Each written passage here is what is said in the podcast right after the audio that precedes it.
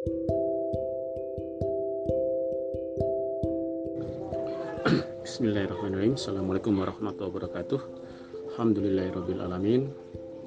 Kita patut bersyukur kepada Allah Subhanahu wa taala pada kesempatan hari ini kita terus diberikan nikmat, rahmat dan hidayah berupa iman, Islam dan kapasitas kita untuk mengupayakan ihsan di dalam mengerjakan amal-amal kebaikan di sepanjang waktu yang disediakan oleh Allah. Pada kesempatan Madrasah Literasi kali ini kita ingin mendengarkan salah satu pemikir Islam dan lingkungan hidup yaitu Bapak Profesor Dr. Haidar Nasir yang mana ini harus menjadi referensi rujukan bagaimana pemikiran beliau pemikiran Islam yang bergerak dalam Muhammadiyah saya kira ini adalah satu khasana Islam dan ekoliterasi yang sangat penting sehingga saya ingin menghadirkan salah satu pidato kunci Pak Hedar di dalam seminar Pramuktamar sebagai konten dari Madrasah Ekoliterasi edisi ke-6 ini. Saya berharap ini kita simak dengan baik dan akan kita jadikan panduan moral, etik, dan misi profetik di dalam kerangka gerakan lingkungan yang kita yakini kebenarannya yang kita yakini bahwa visi ini adalah visi yang teramat mulia. Saya kira itu, marilah kita simak uh, pidato kunci Profesor Dr. Haidar Nasir.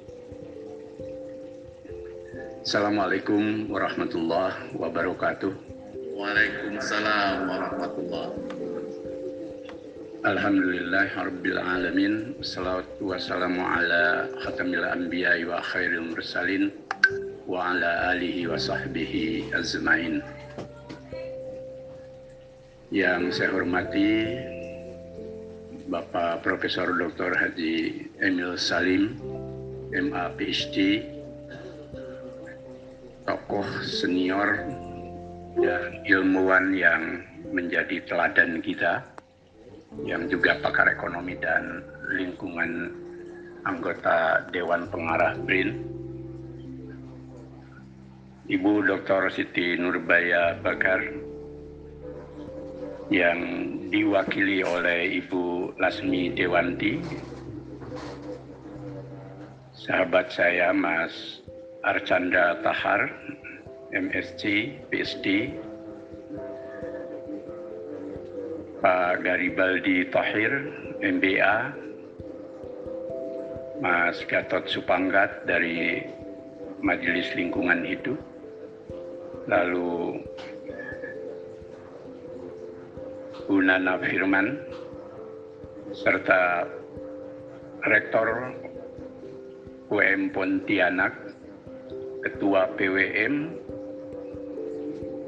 Majelis Lingkungan Hidup, dan seluruh peserta seminar perubahan iklim dan kerusakan lingkungan seminar pra muktamar yang diselenggarakan oleh pimpinan pusat Muhammadiyah dengan pelaksana Universitas Muhammadiyah Pontianak. Alhamdulillah pada hari ini kita bisa menyelenggarakan seminar Pra Muktamar. Insya Allah seperti tadi disampaikan oleh Rektor akan menjadi masukan penting bagi bahan materi muktamar dan pandangan serta sikap Muhammadiyah di dalam menghadapi perkembangan mutaakhir mengenai kondisi perubahan iklim dan kerusakan lingkungan untuk kita ambil langkah-langkah yang bersifat konstruktif bagi penyelamatan alam lingkungan di mana kita berada. Atas nama pimpinan Pusat Muhammadiyah kami menyampaikan terima kasih kepada para narasumber yang tadi saya sebutkan khusus kepada senior kita Pak Emil Salim atas kesediaannya dalam suasana Ramadan dan juga para narasumber lain untuk meluangkan waktu dan pemikirannya yang insya Allah akan bermanfaat bagi kepentingan kebangsaan dan kemanusiaan semesta. Juga kepada UM Pontianak dan seluruh keluarga besar Muhammadiyah di Kalimantan Barat yang telah bersedia menjadi panitia dan pelaksana serta hadirin keluarga besar Muhammadiyah dan para peserta yang kami hormati. Kita sekarang berada di dalam era baru kehidupan yang membangun optimisme ketika manusia mengalami puncak baru sebagai Homo sapien bahkan oleh Harari masuk pada satu fase Homo Deus ya. Manusia tingkat dewa yang karena kemampuannya menguasai iptek di era revolusi 4.0 dengan mengembangkan kecerdasan buatan dan berbagai macam revolusi saintek yang luar biasa yang memberi optimisme bahwa manusia akan mampu membangun peradaban yang tinggi lewat ilmu pengetahuan dan teknologi. Bahkan di tubuh bangsa kita selain demam revolusi 4.0 dengan era disrupsinya juga para pejabat negara begitu optimis menghargai para anak bangsa yang menguasai iptek, khususnya kemampuan-kemampuan yang bersifat uh, eh, IT atau penguasaan uh, teknologi IT. Tetapi di balik optimisme dan apresiasi kita terhadap puncak kemajuan yang bagi Indonesia sebenarnya masih harus diraih lebih banyak lagi karena masih belum sampai ke puncak itu. Kita juga dicemaskan oleh realitas baru di mana alam dan lingkungan kita sedang tidak baik-baik saja. Alam dan lingkungan kita sedang berada di dalam alarm oleh Eh, perubahan iklim dan kerusakan lingkungan yang telah berlangsung lama seiring dengan proses modernisasi dan pembangunan yang dilakukan oleh setiap bangsa dan negara maupun secara berjamaah di tingkat global di mana secara nyata bahwa ada banyak persoalan serius dalam alam tempat kita tinggal dan sekaligus juga lingkungan di mana kita berada. Satu yang sekarang menjadi isu besar adalah perubahan iklim. Sejak tahun 70-an ya, ketika muncul gerakan zero growth ya, sebenarnya kesadaran tentang penyelamatan lingkungan dan alam akibat pembangunan yang sangat kapitalistik itu sesungguhnya sudah dimulai. Tetapi tentu karena proses modernisasi dan pembangunan yang berjalan secara pragmatis dan instrumental dan alam pikiran manusia termasuk para pengambil keputusan di setiap negara dan di tingkat global itu juga sisi lain dari penguasaan iptek adalah mereka selalu berpikir instrumental, pragmatis, dan oportunistik. Lalu dampaknya adalah pembangunan dan segala kebijakan melahirkan sisi lain, yakni kerusakan alam dan lingkungan kita diingatkan oleh seorang David Willis Wells tahun 2019 yang melahirkan karya yang cukup menarik dan cukup populer tentang The Uninhabitable Earth ya. Yakni kisah tentang masa depan ketika bumi tidak bisa lagi kita huni atau terancam tidak bisa kita huni. Karena manusia di era ini dengan segala alam pikirannya yang postmodern, modern, berparadigma iptek tetapi sangat instrumental dan pragmatis tadi lalu menimbulkan banyak dampak yang luas. Wells mengatakan bahwa proses perubahan ini melahirkan ancaman yang luar biasa dari perubahan iklim yang sangat total. Bahkan ancaman itu melebihi ancaman dari bom atau berbagai macam bentuk dari produk ancaman hasil manusia secara langsung. Kita bisa menyaksikan berbagai bencana alam yang tidak lagi alamiah badai, kelaparan, laut yang sekarat, udara yang tidak dapat dihirup, wabah akibat pemanasan global, bahkan juga ambruknya ekonomi, terjadinya konflik akibat iklim, semuanya terkait dengan perubahan iklim global hasil dari atau produk negatif dari kebijakan-kebijakan manusia di berbagai negara.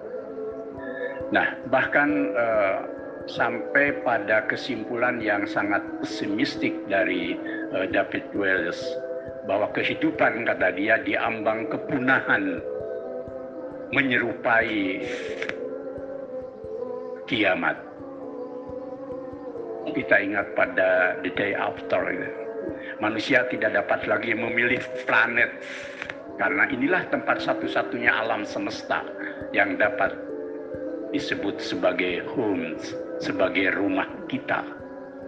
Tetapi rumah ini tidak bisa kita rawat bersama karena ambisi-ambisi berlebihan dari para pengambil keputusan ingin membangun legasi, ingin membangun mercusuar kota hebat, pembangunan yang raksasa, dan segala macam bentuk legacy kekuasaan yang sesungguhnya sadar atau tidak sadar karena tidak sama di dalam mencermati kondisi alam akhirnya berbagai legasi yang mercusuar ingin membangun kota termegah di muka bumi di berbagai negara, tetap hasil akhirnya adalah rusaknya alam dan lingkungannya, termasuk seluruh yang ada di dalamnya, makhluk hidup,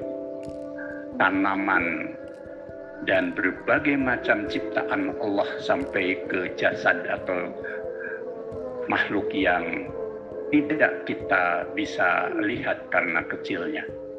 Nah, kesimpulannya apa? Saya ingin mengambil para paradigma teologis keagamaan kita Islam. Nanti kita akan mendengar uh, keynote speech dari Pak Emil Salim dan para pembicara tentang bagaimana kita menyelamatkan alam dan lingkungan kita agar di satu pihak kita bisa membangun tapi di pihak lain tidak merusak. Nah, dalam perspektif Al-Quran itu ada tiga paradigma dalam uh, menyikapi dan memandang serta memperlakukan alam. Satu paradigma kekhalifahan. Jangan serba alergi tentang istilah khalifah, kekhalifahan istilah khalifah dalam Al-Quran dan Islam itu memang ada yang bersifat universal, global, dan konseptual dan tidak identik dengan selalu bersifat politik. Yang pertama paradigma kehalifahan itu bahwa manusia diciptakan selain Abdullah hamba Allah juga sebagai khalifatu fil ard Adam alaihissalam sebagai makhluk khalifah pertama dan kita semua sebagai anak cucu Adam diberi tugas hidup di muka bumi ini yakni sebagai khalifah fil sebagai wakil Tuhan di muka bumi di mana fungsi kehalifahan itu itu fungsinya adalah memakmurkan bumi dan jangan merusak. Wa idkhala rabbuka lil malaikati inni za'ilun fil ardi khalifah. Itu deklarasi Allah tentang ingin menciptakan manusia di muka bumi sebagai khalifah. Malaikat sempat protes, Qalu ataza'alu fiha ma yufsidu fiha wa yasfiku dima'a wa nahnu nusabbihu bihamdika wa nuqaddisu lak. Qala inni a'lamu ma la ta'lamun. Malaikat protes, mengapa engkau hendak menjadikan khalifah di muka bumi? Orang yang akan membuat kerusakan padanya dan bahkan menumpahkan darah. Padahal kami, kata malaikat, senantiasa bertasbih dengan memuji engkau ya Tuhan dan mensucikan engkau. Lalu Allah menjawab, sesungguhnya aku mengetahui apa yang tidak kamu ketahui. Ayat ini berisi dua sisi bahwa manusia itu bisa menjadi pembangun, tetapi manusia bisa menjadi perusak. Nah, fungsi kekhalifahan adalah menghilangkan dan mengeliminasi fungsi perusak itu untuk menjadi manusia pembangun. Maka di Hud 61 Allah menjelaskan wa ila samuda akhahum salih qala ya qaumi ibudullaha ma lakum min ilah ghairuhu wa ansha'akum minal ardi wastakmarakum fiha astaghfiruhu summa tubu ilaih inna rabbi qaribun mujib Jadi ayat ini berbicara tentang kaum Samud yang diutus kepadanya Nabi Saleh. Dia berkata, wahai kaumku, sembahlah Allah, tidak ada Tuhan bagimu selain Allah. Dia telah menciptakanmu dari bumi dan menjadikanmu pemakmurnya. Di sini wastakmarokum. Karena itu mohonlah ampun kepadanya, kemudian bertobatlah kepadanya. Sesungguhnya Tuhan sangat dekat dan memperkenankan doa hambanya. Artinya bahwa manusia itu sebagai khalifah punya fungsi memakmurkan alam, memakmurkan bumi. Memakmurkan itu membuat sesuatu, mengolahnya menjadi baik dan dalam takaran yang seksama, tidak berlebihan, tidak eksploitatif. Ada yang mengolah tetapi mengeksploitasi demi keuntungan sebesar-besarnya.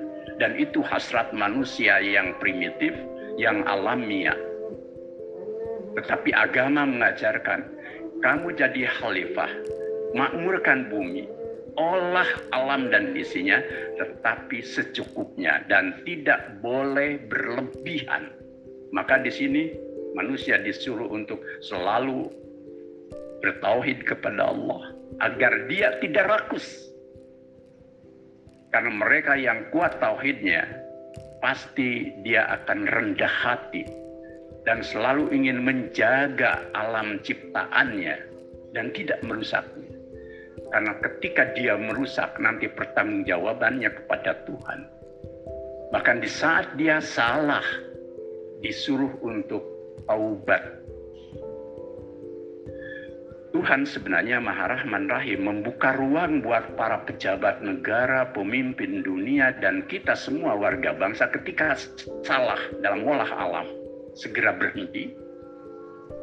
Dan kita berhak mengingatkannya. Ada ruang untuk taubat. Tetapi manusia suka berlebihan. Nah, maka ada paradigma yang kedua dan tipologi yang kedua, yakni paradigma dan tipologi fasadah, yakni mereka yang hasrat, naluri, kemampuannya adalah merusak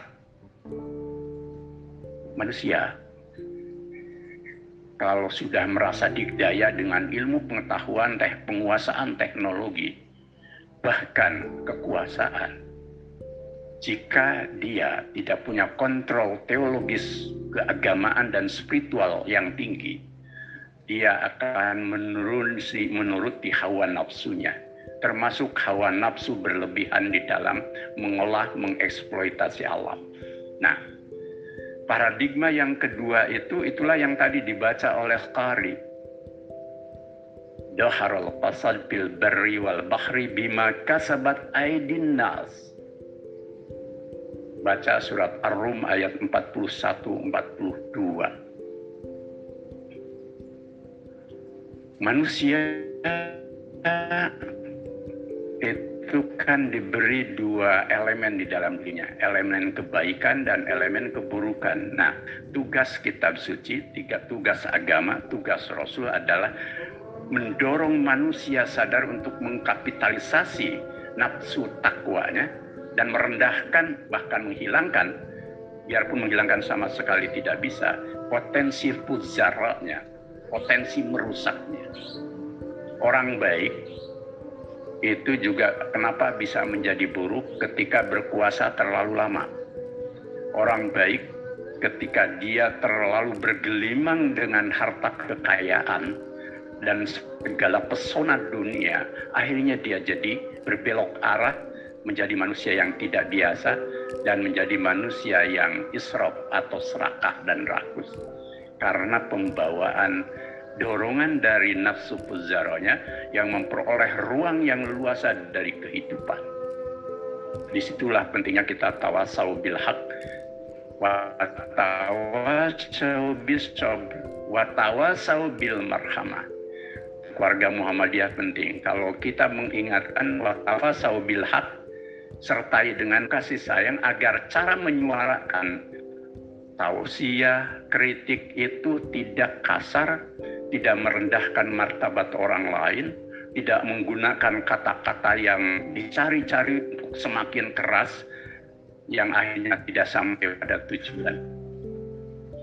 Sampai Musa pun menghadapi Firaun yang digdaya yang berkolaborasi dengan hamam, teknokrat, dan birokrat yang korup, dan juga relasi dengan Harun sebagai konglomerat hitam itu tetap diajari untuk kaulal layina di dalam menyuarakan tausiah.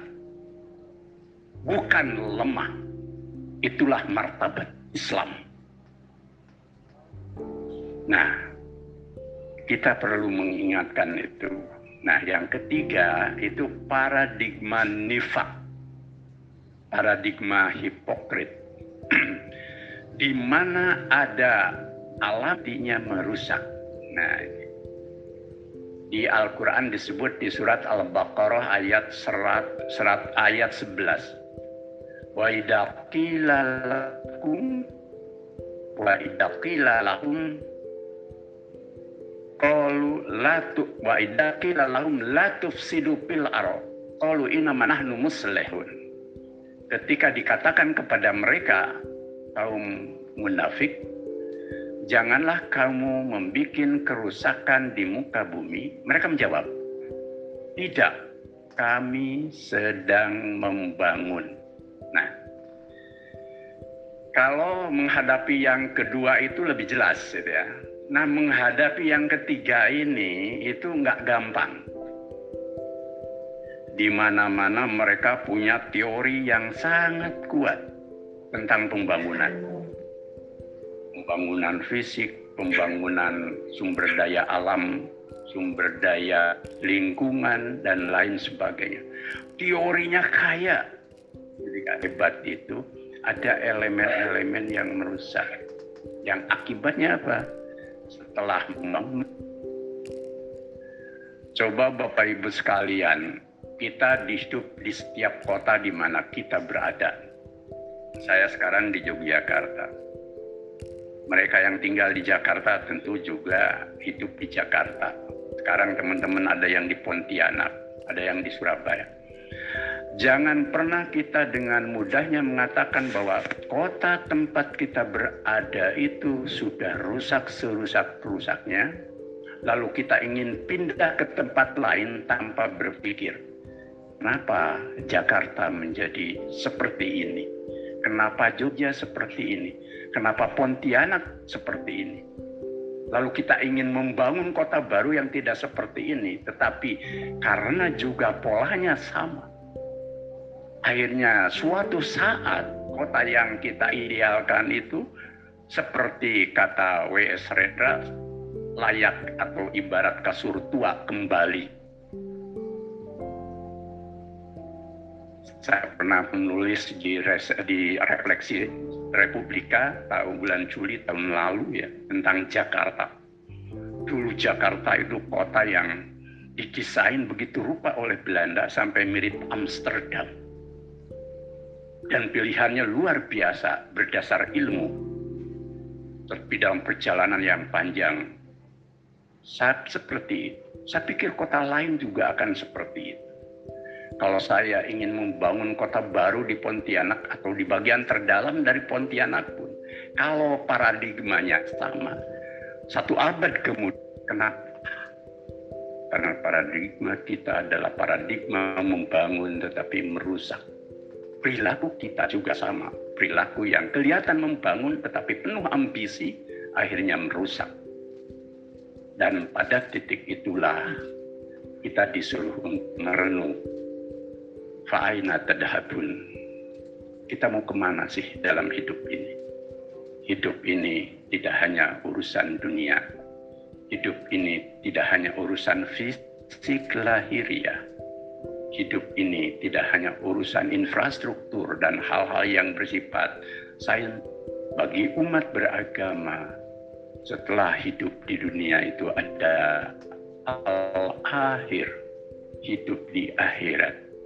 Maka kita harus milih kehadipan itu ke lingkungan tempat kita berada agar jangan menjadi fasad rusak di muka bumi dan jangan nifak atas nama membangun akhirnya merusak.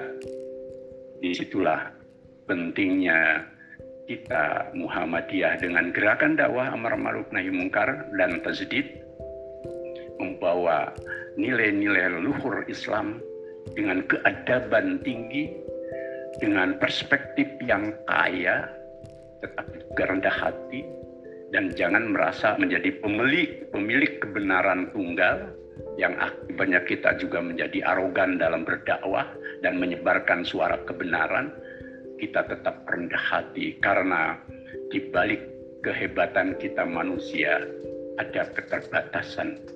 Bahkan para rasul pun diberi modal kemaksuman, tetapi mereka diajari hikmah dan kebijaksanaan. Terima kasih Pak Emil Salihin dan semua para narasumber kami mohonkan uh, pengetahuan, pandangannya dan kearifannya untuk menyebar eh, nilai-nilai dan pandangan yang nanti akan menjadi bahan bagi muktamar kami. Maka atas nama pimpinan Pusat Muhammadiyah kami buka seminar Pramuktamar Muhammadiyah dan Aisyah ke-48 di Universitas Muhammadiyah Pontianak Kalimantan Barat dengan mengucap Bismillahirrahmanirrahim. Assalamualaikum warahmatullahi wabarakatuh.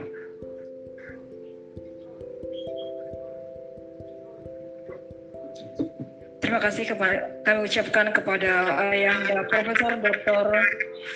Haidar Nasir MSI yang telah memberikan pidato iftitah sekaligus membuka acara seminar kita pada pagi hari ini.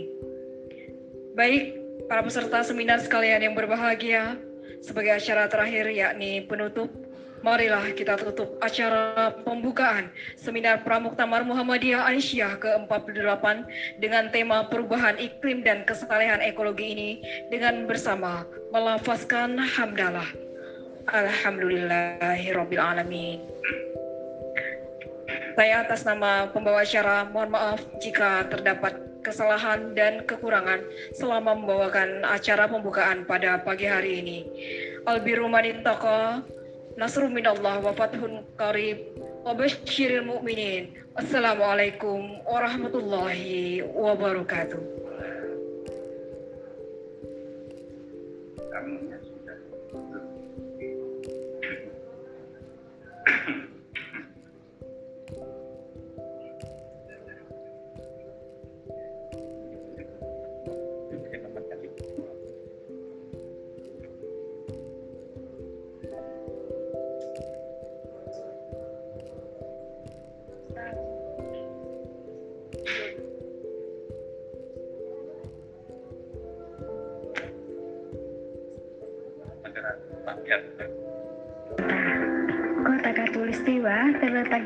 Provinsi Kalimantan Barat.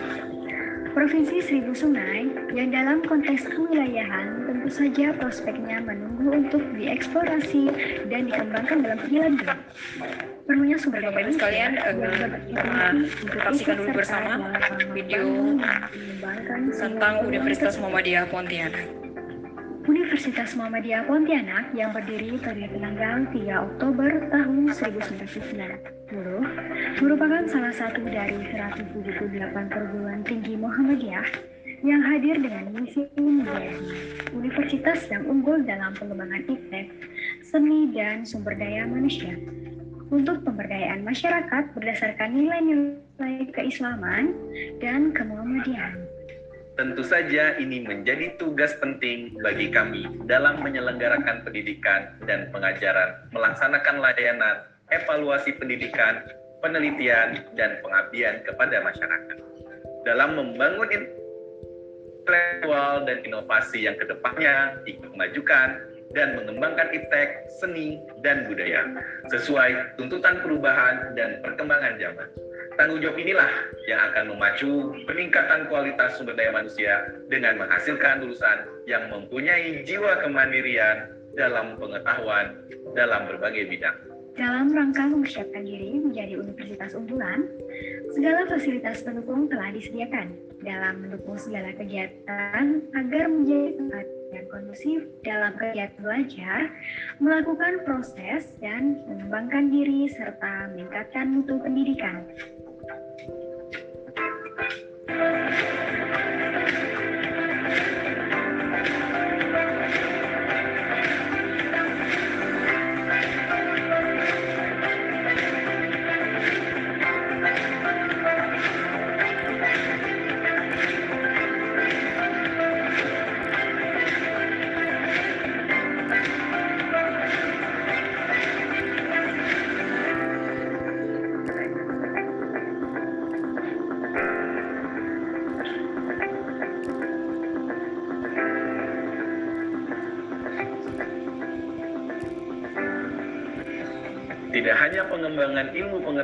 di ruang lingkup kampus, Universitas Muhammadiyah Pontianak juga bekerja sama dengan berbagai pihak melalui program penelitian,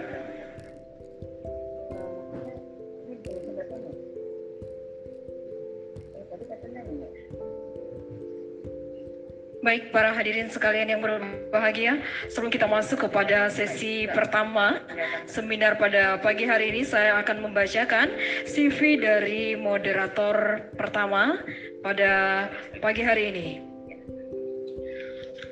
Ini kadarullah dengan eh, CV moderator dengan bahasa Inggris, jadi saya bacakan dengan bahasa Inggris.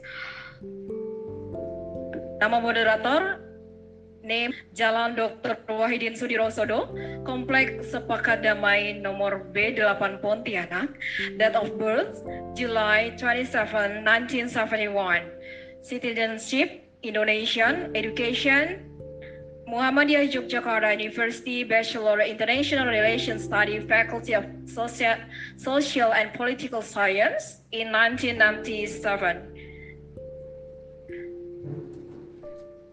Banyak sekali pengalaman beliau yang mungkin saya singkat saja. Um, di antaranya adalah employment record. As employer, a position held SAT manager for West Kalimantan, USA sustain, sustainable environment governments across regions, and from year April 2021 to year month August 2021. Uh, he is an employer in Yayasan Satu Nama program Madani USAID as a position health mentor for learning forum in four district of West Kalimantan. And also in November in 2020, he is an employer in position consultant consultant as obtaining input from the parties regarding forest management and FMU development in West Kalimantan. And also in November 2020, and until October and February, sorry, in 2021, he is also as employer Jari Indonesian Borneo Barat, position as a consultant to conduct data analysis, analysis compiling policy briefs. And also from November 2020 until February 2021, he's also as an employer in IDH uh, position as being a part of a research team in corporate social and environmental responsibility in strategies to accelerate village development in West Kalimantan. And also currently um, from year February 2014 until January 2018, he is as employer in WWF Indonesia and position is Kalimantan Regional Leader. And now he is as a Ketua Majelis Lingkungan Hidup PWM Kalimantan Barat. Baik, saya undang kepada Bapak Hermayani Putra. The time is yours. The time is yours. Terima kasih Mbak Upi, Bapak Ibu semua. Assalamualaikum warahmatullahi wabarakatuh. Yang kami hormati Ayahanda Ketua PWM Kalimantan Barat, uh, Ibu Dirjen, uh, Bapak Rektor UMP, eh, Profesor Emil Salim, para narasumber, mohon maaf juga tadi menyapa Ayahanda Ketua PP Muhammadiyah. Bapak Ibu yang uh, dengan tidak mengurangi hormat dan taksim saya tidak saya sebut satu-satu namanya uh, mengingat kita perlu mengefektifkan dan mengefisienkan waktu pelaksanaan uh, seminar kita. Baik, uh, kita bisa langsung mulai acara kita pada sesi uh, pertama uh, hari ini. Uh, mengingat uh, ketersediaan waktu dari para narasumber baik uh, Profesor Emil Salim sebagai uh, keynote speech, kemudian Ibu Dirjen uh, PT Ibu Rasmi Dewanti, kemudian juga Pak Arcanda Tahar. Jadi kita akan memodifikasi sedikit uh, proses uh, jalannya seminar. Jadi uh, kita akan memberikan kesempatan mulai pertama kepada Profesor Emil Salim, kemudian uh, ada sedikit tanya jawab kalau misalnya Q&A dari audiens, kemudian juga dilanjutkan dengan uh, pemaparan dari Ibu Dirjen. Uh, sama kita akan ada sesi tanya jawab dan diakhiri dengan uh, Pak Archandra Tahar. Juga demikian akan ada sesi tanya jawab. Jadi uh, kita sedikit uh, lakukan penyesuaian, kita lakukan modifikasi. Mudah-mudahan alur proses ini masih bisa kita simak bersama dan kita mencoba apa yang disampaikan oleh Hayat Anda Ketua PP Muhammadiyah tadi, Pak Haidar Nasir, kita ingin menjadikan gerakan uh, Muhammadiyah ini uh, menjadi gerakan yang memberikan masukan kepada pemerintah, kepada pelaku usaha dan kepala dunia bahwa membangun tidak merusak. Itu yang saya lihat tadi disampaikan oleh beliau. Kemudian juga membangun itu harus juga menambahkan perspektif yang non fisik non infrastruktur fisik di dalam uh, cita-cita uh, kita melakukan pembangunan. Misalnya ada happiness index, kemudian aspek-aspek yang ber, uh, kepada spiritualitas. Nah, uh, di poin terakhir beliau tadi, bagaimana kita membangun dengan keadaban yang tinggi, kemudian perspektif yang kaya, tapi tetap rendah hati, dan tidak memonopoli kebenaran. Jadi saya kira uh, semangat inklusivitas dalam gerakan dakwah Muhammadiyah Aisyah itu yang ingin kita coba gali dalam konteks uh, tema kita pada hari ini perubahan iklim dan kesalehan ekologi. Uh, sebagai pengantar saya ingin membacakan sedikit, uh, saya bilang sedikit karena uh, saya mendapat 9 halaman CV-nya Profesor Emil Salim, saya coba ringkas. Kalau boleh saya katakan beliau ini manusia yang paripurna. Beliau menjadi seorang akademisi, cendekiawan muslim, birokrat, teknokrat, kemudian juga beliau ini aktivis karena beliau menjadi pendiri, ikut dewan penyantun di beberapa uh, apa mulai pelajar, mahasiswa, kemudian juga di beberapa LSM seperti di WRI, di WWF, di Kehati, Dana Mitra Lingkungan, di Lembaga Ekolabel Indonesia, Yayasan AIDS, kemudian juga perspektif ekonomi energi, uh, kemudian juga beliau terlibat dalam beberapa kegiatan diplomasi yang membawa isu-isu pembangunan. Saya kira salah satu orang yang sangat harus kita apresiasi dalam mengusung isu-isu pembangunan berkelanjutan adalah Profesor Emil Salim. Karena beliau pernah menjadi ketua delegasi Indonesia dalam UN Conference tentang Human Environment and Development tahun 72 uh, eh, di Stockholm, Swedia yang itu kemudian menjadi gerakan uh, internasional diperingati setiap 5 Juni sebagai Hari Lingkungan Hidup Sedunia. Sebagai politisi, beliau juga apa, pernah uh, menduduki beberapa jabatan baik sebagai uh, anggota MPR, kemudian juga anggota uh, DPR, lalu uh, sebagai akademisi beliau mulai merintis sebagai dosen di Fakultas Ekonomi Universitas Indonesia dan terakhir beliau adalah ketua apa uh, guru besar di Fakultas Ekonomi Indonesia. Kemudian sekira kita tahu semua karir birokrasi dan teknokrasi beliau mulai dari awal Orde Baru sampai sekarang beliau menjadi uh, menjadi penasihat untuk uh, Badan Riset uh,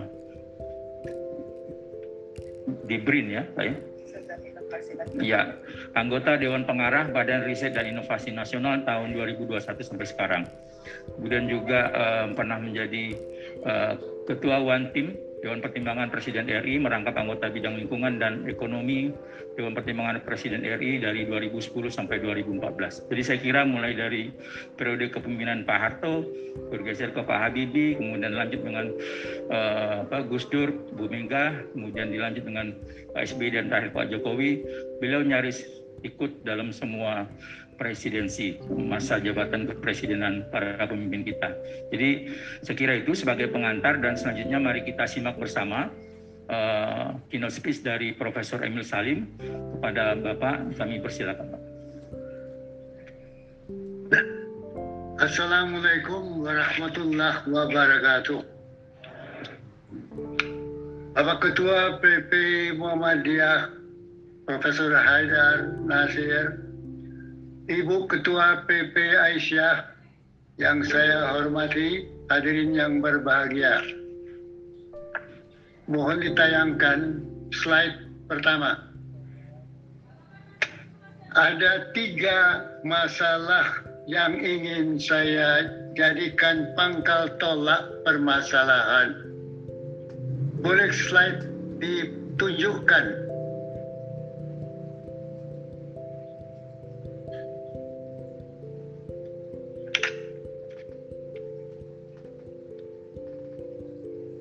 bisa slide. Masya Allah oke. Okay. pertama adalah krisis dunia COVID-19 yang intinya berasal dari Wuhan satu tempat yang disebabkan oleh kelelawar bukan oleh manusia sehingga disebut oleh disebut sebagai zoonosis. Menyebar ke seluruh dunia secara cepat. Menjadi masalah kenapa kelelawar menyebarkan suatu penyebab penyakit kepada manusia. Zoonosis itu. Jawabannya adalah karena ekosistem tempat tinggal kelawar alami terganggu oleh manusia. Mohon ditayangkan slide kalau diizinkan. Slide mohon ditayangkan.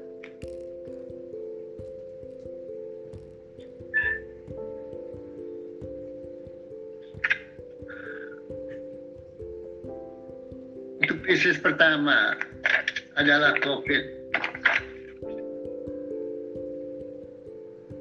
Krisis kedua adalah perubahan iklim. Perubahan iklim beras dimulai ya kembali ya satu berikut slide berikut Ini judulnya. Sekarang slide berikutnya. Masya Allah. Tolong slide berikutnya. Slide yang berikut dari ini. Selesai ini berikutnya. Ya, slide ketiga. Ini yang keempat. Tolong, yang berikut. Di layarnya Pak Emil belum bergerak. Ya, karena biasanya ada delay.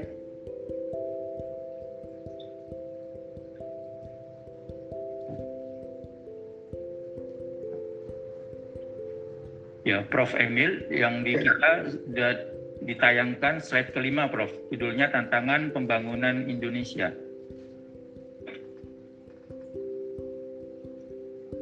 Slide berikut dari kembalikan ilmu ke jalan Tuhan tidak diterima. Sudah, Prof. Nah, Ini maaf Pak, di layarnya Bapak Emil ini masih cover halamannya, cover slide judul yang pertama, jadi nggak tertampilkan halaman kelima.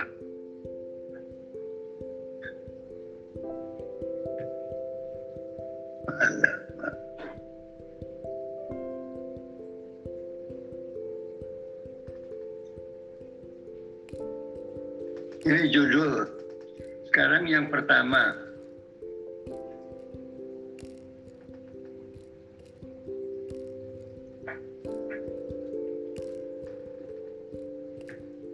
Alamak.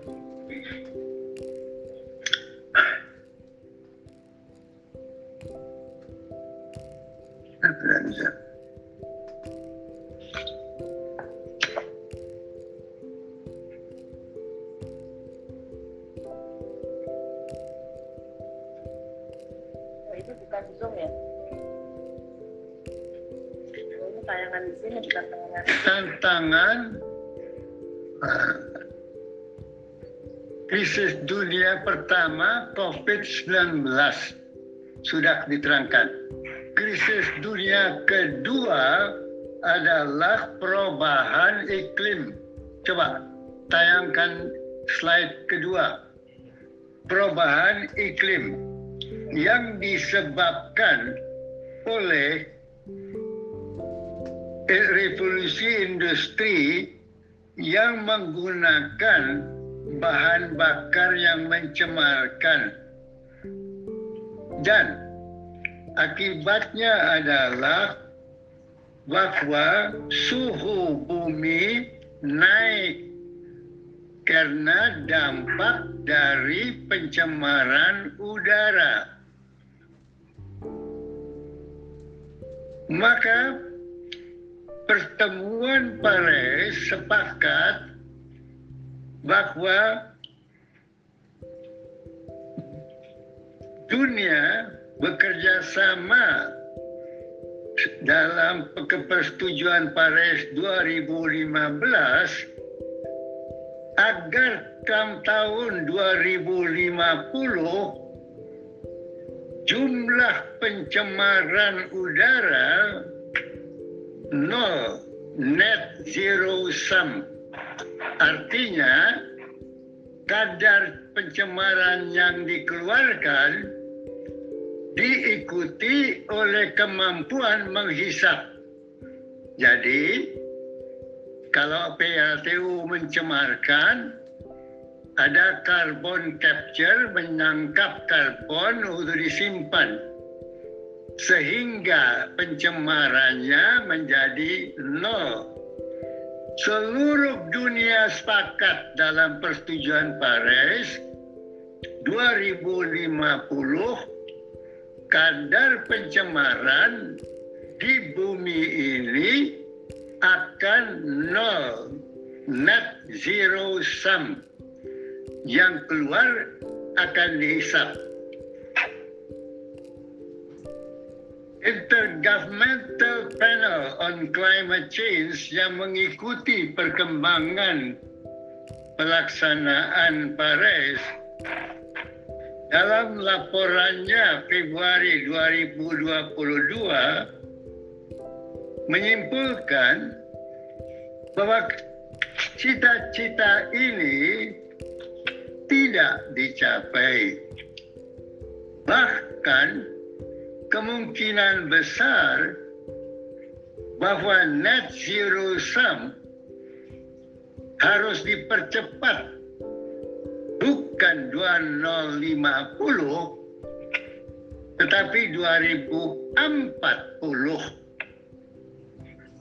artinya pada 2040 semua negara harus berusaha agar apa yang dicemarkan untuk diserap sehingga bu, udara bumi ini nol kadar pencemarannya. Indonesia belum sampai ke situ. Berikut, krisis dunia ketiga adalah dehumanisasi ilmu. Sejak revolusi industri terjadi pergeseran dari teknik-teknik produksi dari tadi serba alam menggunakan sapi, menggunakan hewan macam-macam bergeser ke mesin. Untuk lambat laun mesin yang kemudian mendominasi. Dan dengan dominasi mesin pembangunan dikuasai oleh inteligensi buatan ilmu, science, technology, engineering, mathematics, sehingga pembangunan dikendalikan oleh kemampuan ilmu sains yang di, yang di, yang digabung ke dalam artificial intelligence. Bukan inteligensi manusia, tapi inteligensi buatan. Sehingga kendali unsur humanisme, unsur kemanusiaan, budaya, sosial, dan agama terdesak ke pinggir. Dalam suasana itu berikut. Apa tantangan yang Indonesia hadapi? Yang Indonesia hadapi adalah terutama perubahan iklim. Karena iklim Indonesia sudah tidak sama dengan iklim Eropa, Amerika, dan negara-negara kontinen. Mereka mengenal empat musim. Indonesia hanya musim kemarau dan musim hujan. Dua. Maka kalau di negara barat musim musim naiknya suhu akibat perubahan iklim masih diredam oleh musim dingin, musim salju. Indonesia tidak alami itu. Maka Indonesia, kondisi alam Indonesia memperparah kondisi iklim yang berubah. Berikut.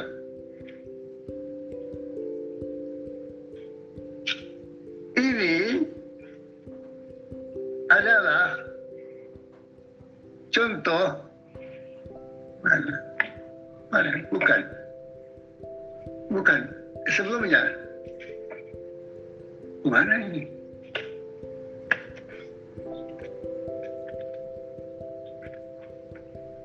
Ke sebelumnya ke tantangan lingkungan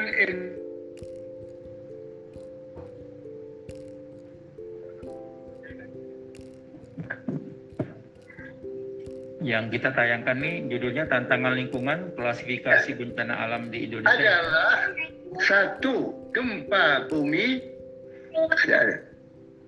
dua tsunami, tiga letusan gunung api, empat banjir, lima tanah longsor, enam kekeringan, tujuh kebakaran lahan dan hutan, delapan cuaca ekstrim, sembilan gelombang pasang abrasi, sembilan gangguan alam Indonesia memperparah perubahan iklim. Berikut.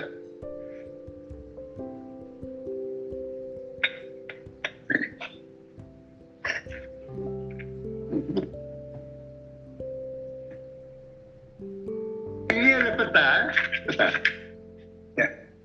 yang menunjukkan pulau-pulau yang dipengaruhi oleh bencana cuaca ekstrim apabila iklim bumi dunia naik maka daerah di petanya merah-merah ini akan lebih terpengaruh karena kondisi lokal.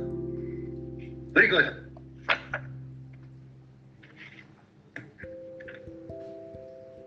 Dua adalah peta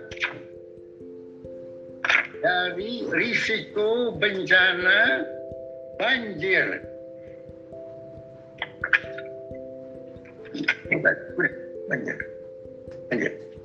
Dan banjir ini saudara lihat berpengaruh di bagian besar pulau-pulau kita. Jika ada perubahan iklim, muka laut naik, maka banjir dari sungai tidak bisa ke laut, terjadi banjir rob. Berikut adalah ancaman ke kekeringan. Dan di dalam ancaman kekeringan, karena Indonesia adalah tropical climate, jika suhu naik, maka kekeringan itu semakin meningkat. Maka kita lihat praktis banyak yang merah dipengaruhi oleh kekeringan itu. Berikut adalah kebakaran hutan dan lahan. Lagi-lagi, kita tahu kalau suhu naik, risiko kebakaran naik, hutan terbakar, lahan terbakar, risiko ini terjadi di praktis seluruh tanah air.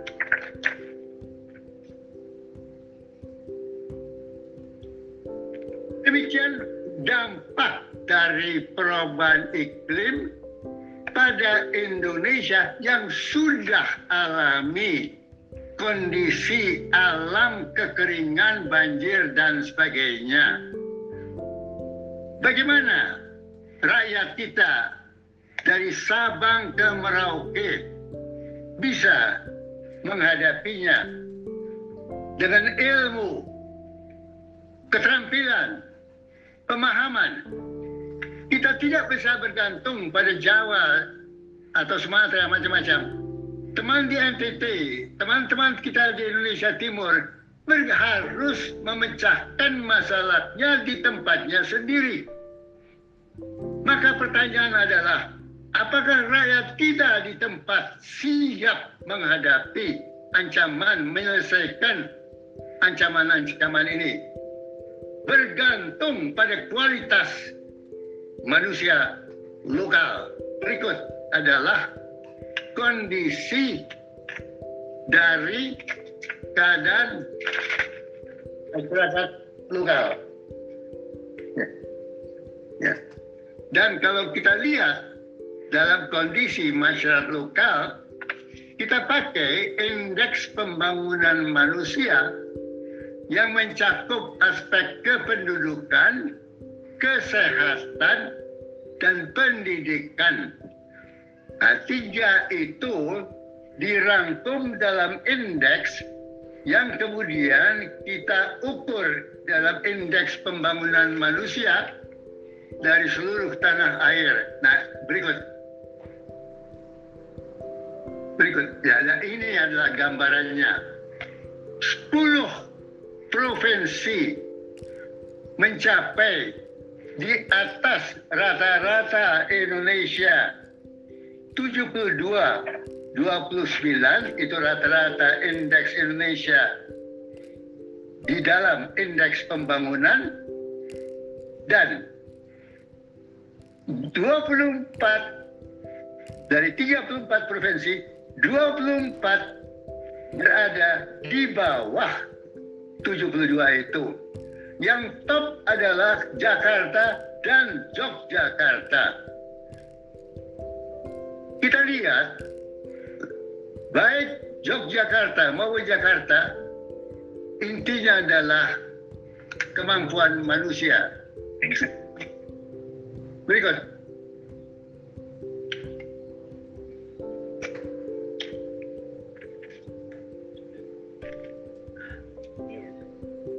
Maka berarti kita harus menaikkan kemampuan sumber daya manusia. Dalam rangka itulah saya usulkan agar kita kembangkan pengembangan kemampuan sumber daya alam manusia, logika, ilmu, dan wisdom. Berikut yang ini, berikut ini, ini sudah lewat ya. Memakai pengalaman Bait al-Hikmah. Bait al-Hikmah adalah the house of wisdom yang berkembang abad 9 ke-13 berpusat di Baghdad dibangun oleh Harun al-Rashid mengumpulkan semua tokoh-tokoh agama yang penting untuk mengembangkan pemahaman Quran bagi pengembangan ilmu. Maka ada tokoh Al-Khawarizmi. Al-Khawarizmi menggunakan ayat al surat Al-Ankabut ayat ke-19 yang mengatakan agar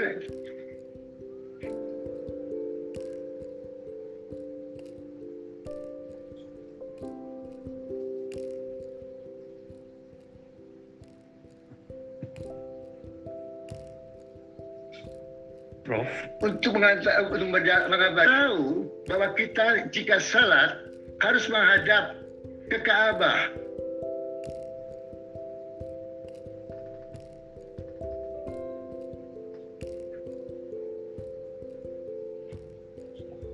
Prof. Emil.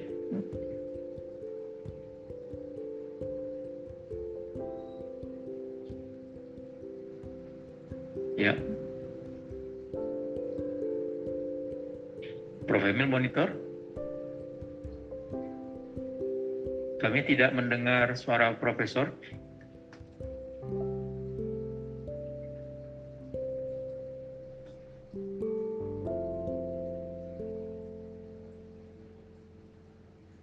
Baik Bapak Ibu mohon bersabar, mungkin ada gangguan jaringan. Tapi dari slide mungkin kita bisa semua membaca ya.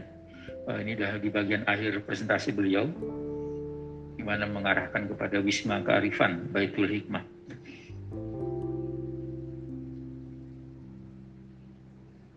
Astronomi lahir aljabar dan chronometri oleh Al-Khawarizmi didorong oleh keinginan untuk menemukan arah salat sempurna ke Ka'bah itu.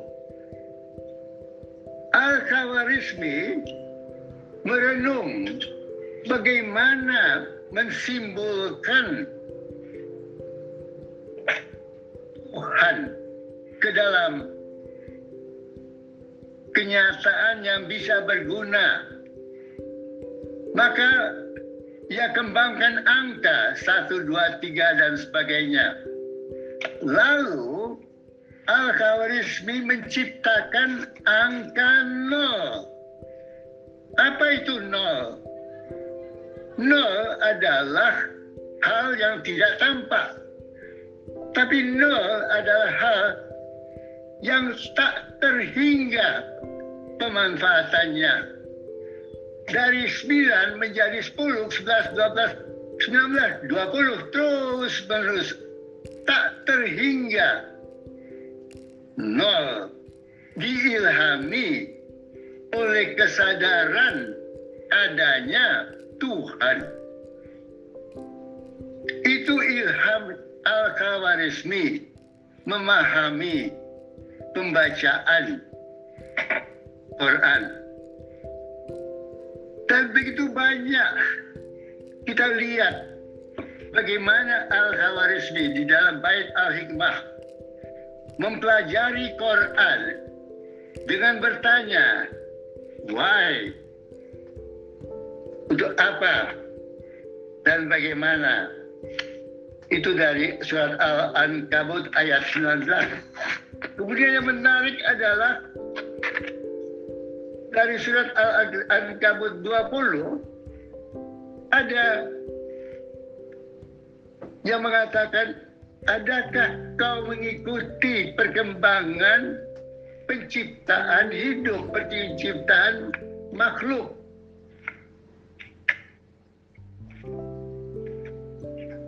Maka lahirlah kemudian ahli ilmu kedokteran Ibnu Sina dia bertanya apa yang dimaksud oleh ayat ini mengikuti keterjadian kehidupan manusia. Dia pelajari.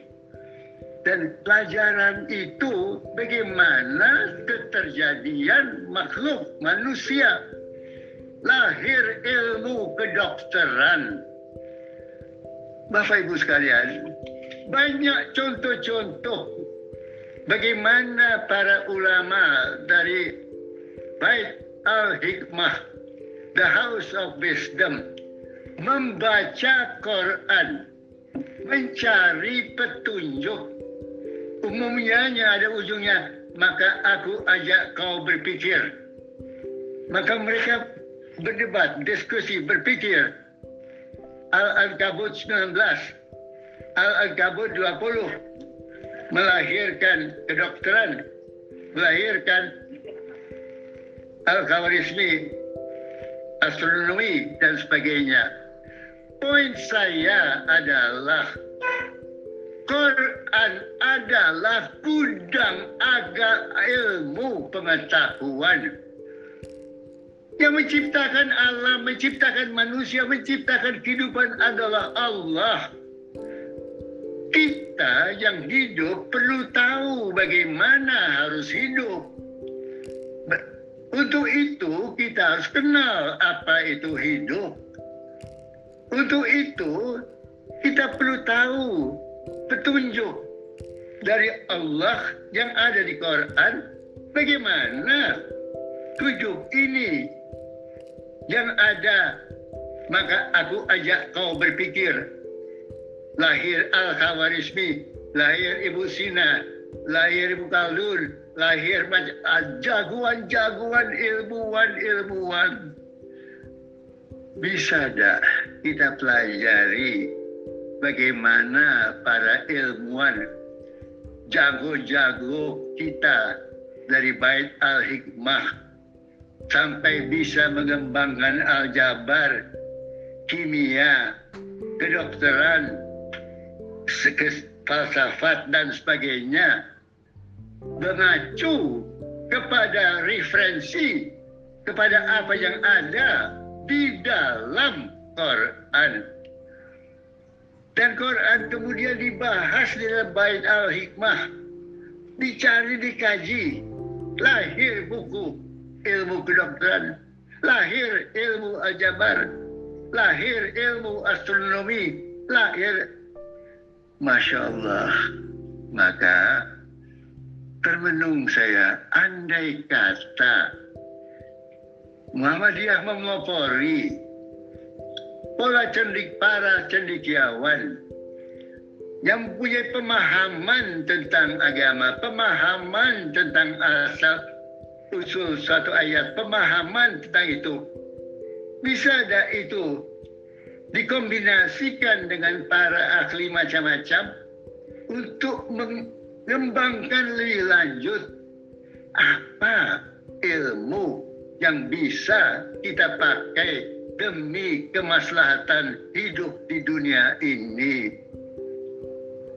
Maka ilmu yang kita kembangkan diilhami oleh ayat-ayat terutama yang yang di ujungnya adalah maka aku ajak kau berpikir.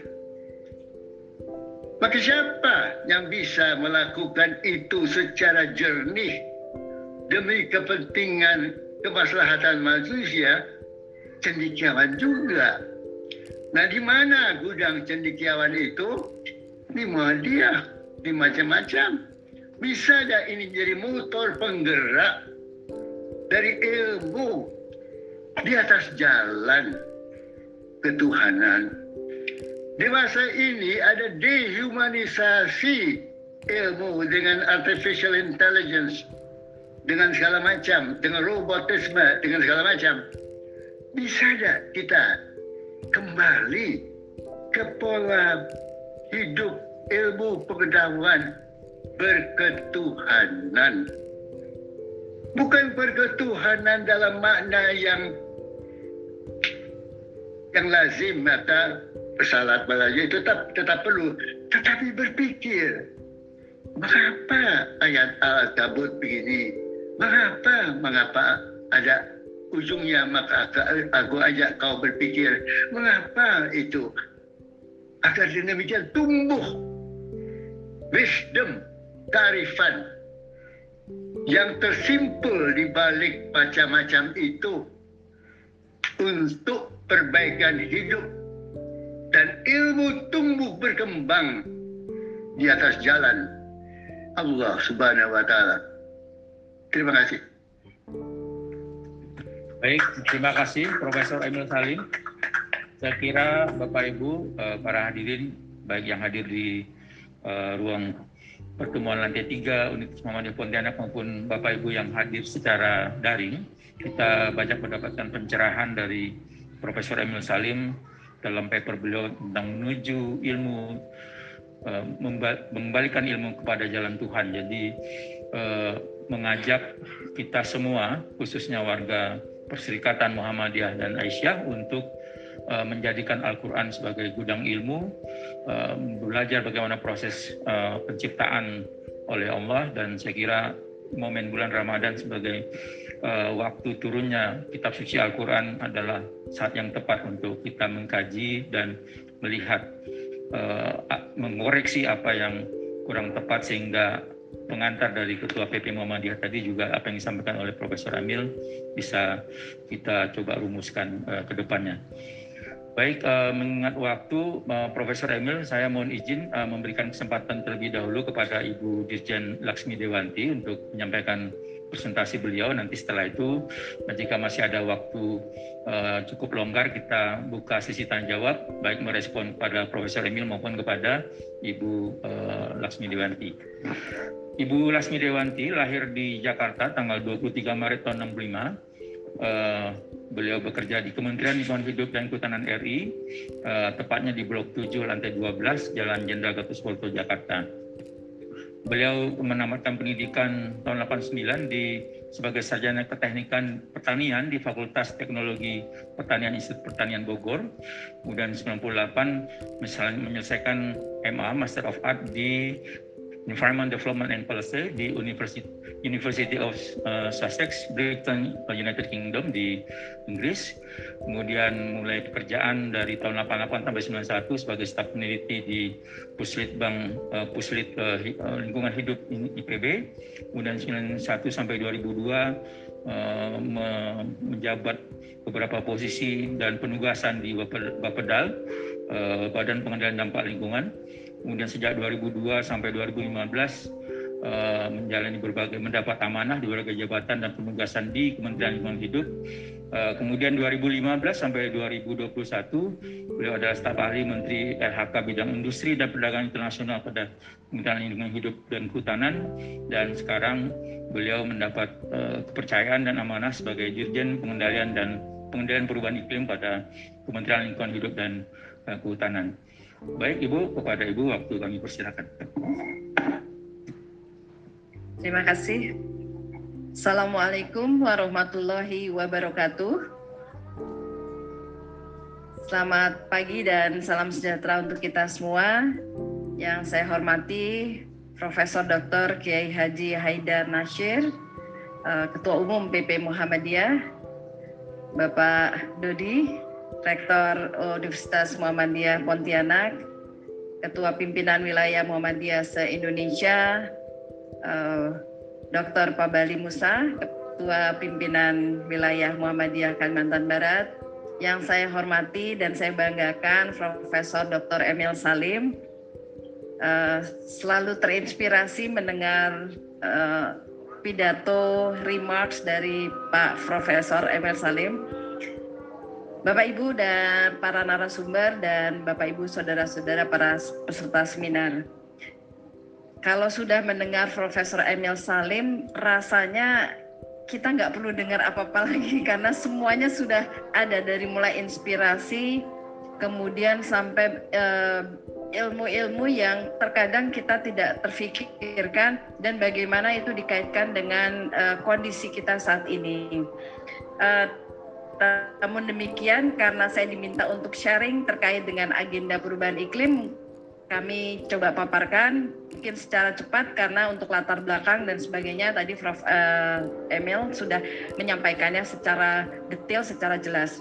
Bisa dibantu uh, paparannya? Baik, terima kasih. Di dalam kesempatan uh, ini kami memaparkan tiga bagian. Yang pertama bagaimana mengelola alam, kemudian sedikit informasi tentang kebijakan dan program uh, lingkungan hidup dalam konteks RPJMP 2005-2025 dan RPJMN 2020-2024. Dan kemudian menukik atau mengerucut kepada beberapa agenda pengendalian perubahan iklim. Alhamdulillah tadi Prof. Emil Salim sudah set the tone gitu ya, sudah sudah menyampaikan uh, latar belakang, kemudian konteks apa yang kita hadapi saat ini, tantangan-tantangan, krisis tadi istilah beliau, krisis dunia satu, dua, tiga dan seterusnya. Benar bahwa uh, kondisi pandemik yang kita hadapi ini sebetulnya kalau kita bilang gelombang pandemik, di belakangnya ada gelombang lagi yang lebih besar yaitu perubahan iklim dan di belakang gelombang itu ada gelombang yang lebih besar lagi, gelombang kepunahan ekosistem uh, dan makhluk hidup. Gelombang itu akan datang kalau memang kita tidak melakukan apa-apa, kalau kita tidak merubah uh, cara-cara kita membangun, kita tidak merubah gaya hidup kita, kita tidak merubah uh, kondisi-kondisi yang selama ini membuat kita nyaman gitu ya. Jadi uh, yang tadi disampaikan oleh Prof. Emil Salim bahwa kita harus belajar dan kembali lagi belajar kepada uh, Al-Quran untuk bisa memenangkan dan menghadapi tantangan-tantangan berbagai macam krisis yang akan datang. Next. Ini uh, langsung saja yang ketiga. Kalau kita bicara alam, kita bicara sebuah ruang publik penjaga keberadaban. Tadi Prof. Emil Salim uh, juga sudah menjelaskan dan alam ini tersusun dari berbagai keragaman yang mencerminkan keragaman banyak hal. Kalau di Indonesia tentu saja konteksnya keberagaman uh, wilayah karena kita bicara program nanti tentu saja keragaman wilayah menjadi penting. Yang pasti kita harus paham bahwa pada saat kita bicara ekologi, bicara ekosistem, maka kita bicara suatu dinamika yang sangat kompleks di mana ada komunitas, ada tanaman, ada hewan, ada makhluk-makhluk hidup lainnya yang saling berinteraksi sebagai satu unit yang sama-sama punya fungsinya masing-masing. Jadi tidak ada satupun yang tidak ada fungsinya di alam ini. Dan itu yang kita harus kenali, kita harus kelola, kita harus hargai agar fungsi-fungsi itu bisa berlangsung dengan baik. Next. Pada saat kita bicara pengelolaan sumber daya alam, uh, berikutnya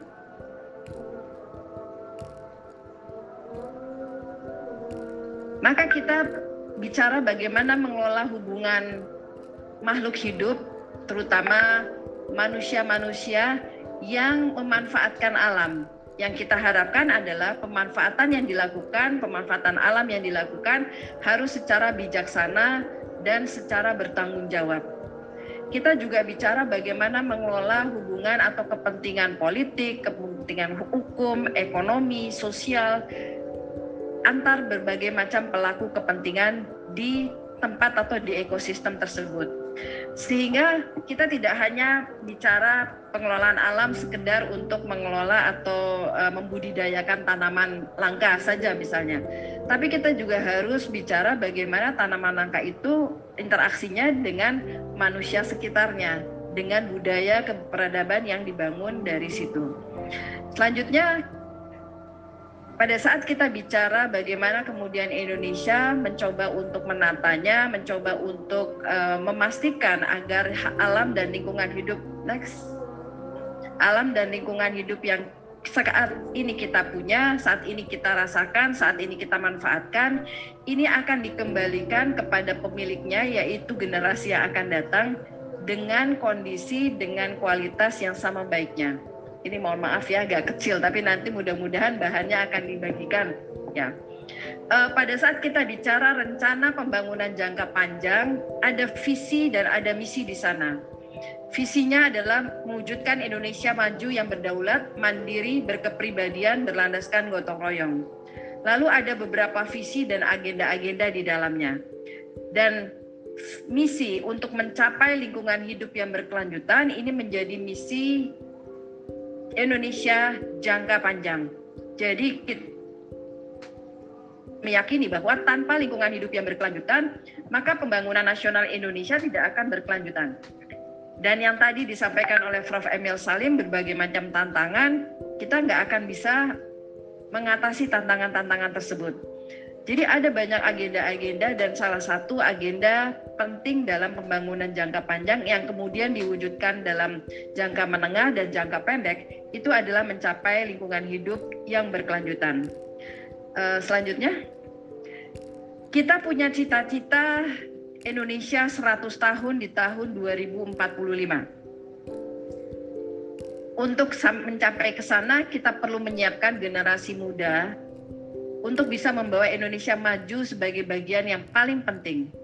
Tapi kita tidak bisa membawa generasi muda kalau tidak dibekali.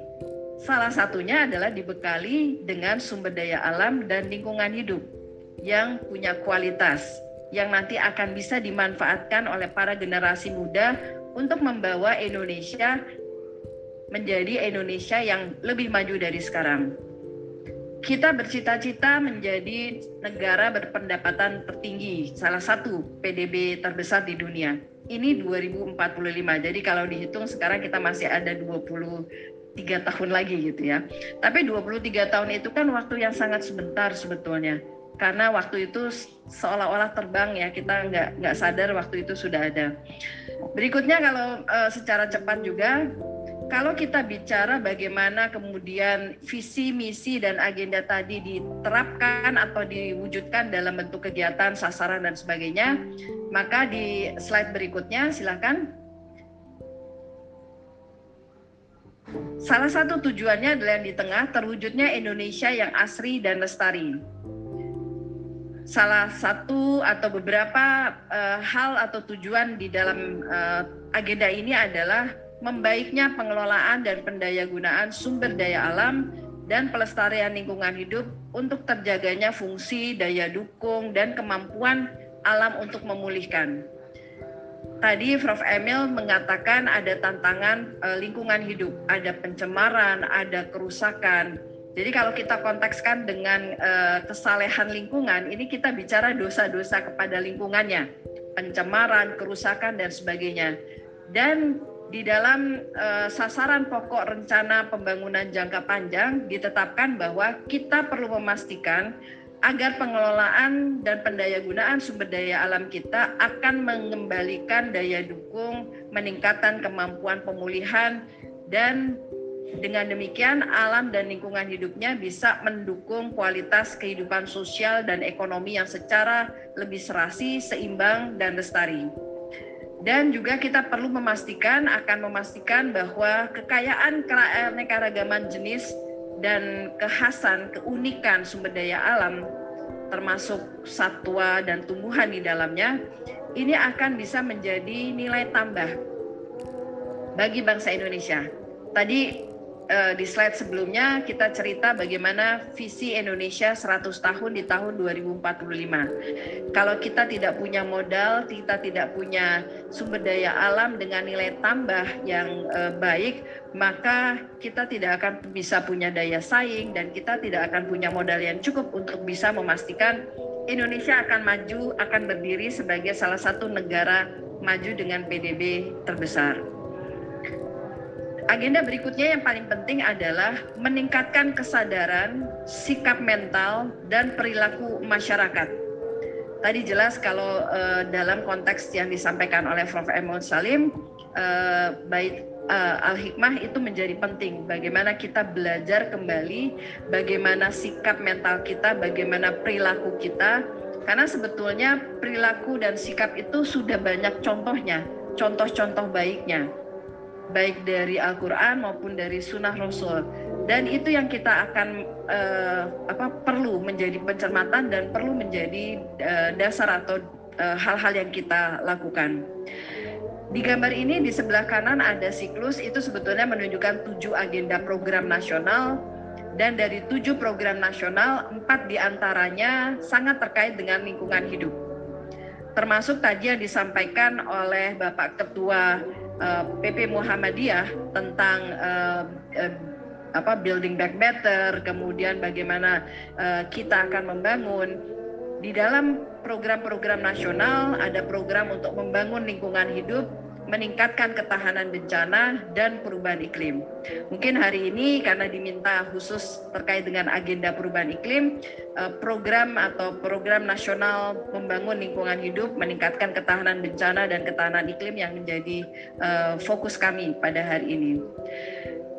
Dalam paparan Prof. Emil Salim tadi banyak slide-slide uh, peta-peta Indonesia yang ditampilkan dalam bentuk beberapa informasi ada indeks ketahanan, ada indeks uh, kebakaran, kemudian ada indeks kekeringan dan sebagainya.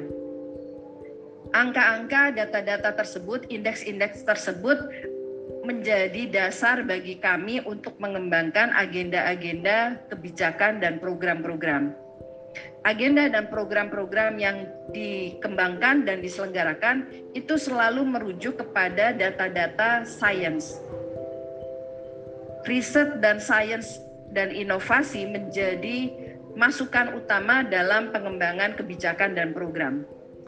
Karena karena itu maka ilmu yang tadi disampaikan oleh Prof. Emil Salim itu sangat-sangat signifikan terhadap agenda yang kita bicarakan dan terhadap upaya-upaya yang kita harus lakukan untuk memastikan bahwa kita akan bisa menjawab eh, tantangan-tantangan uh, ke.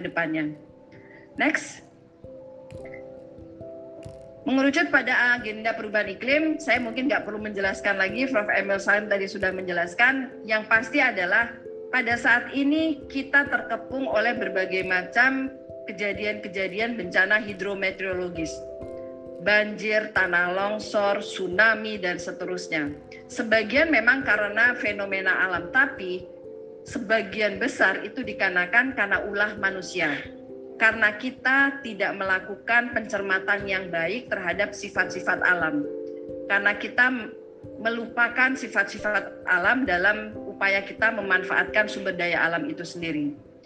Kalau kita lihat di sini yang sederhana sekali, kalau kita lihat dari perkotaan itu yang gambarnya itu adalah berbagai macam emisi gas rumah kaca yang selalu ada dan terus-menerus keluar pada saat kita melakukan upaya dan kegiatan-kegiatan sehari-hari. Dan ini yang harus dikelola. Ini yang tadi disampaikan oleh Prof. Emil Salim, bagaimana nanti kita bisa menuju pada net zero emission atau net zero sum tadi istilahnya uh, Prof. Emil Salim.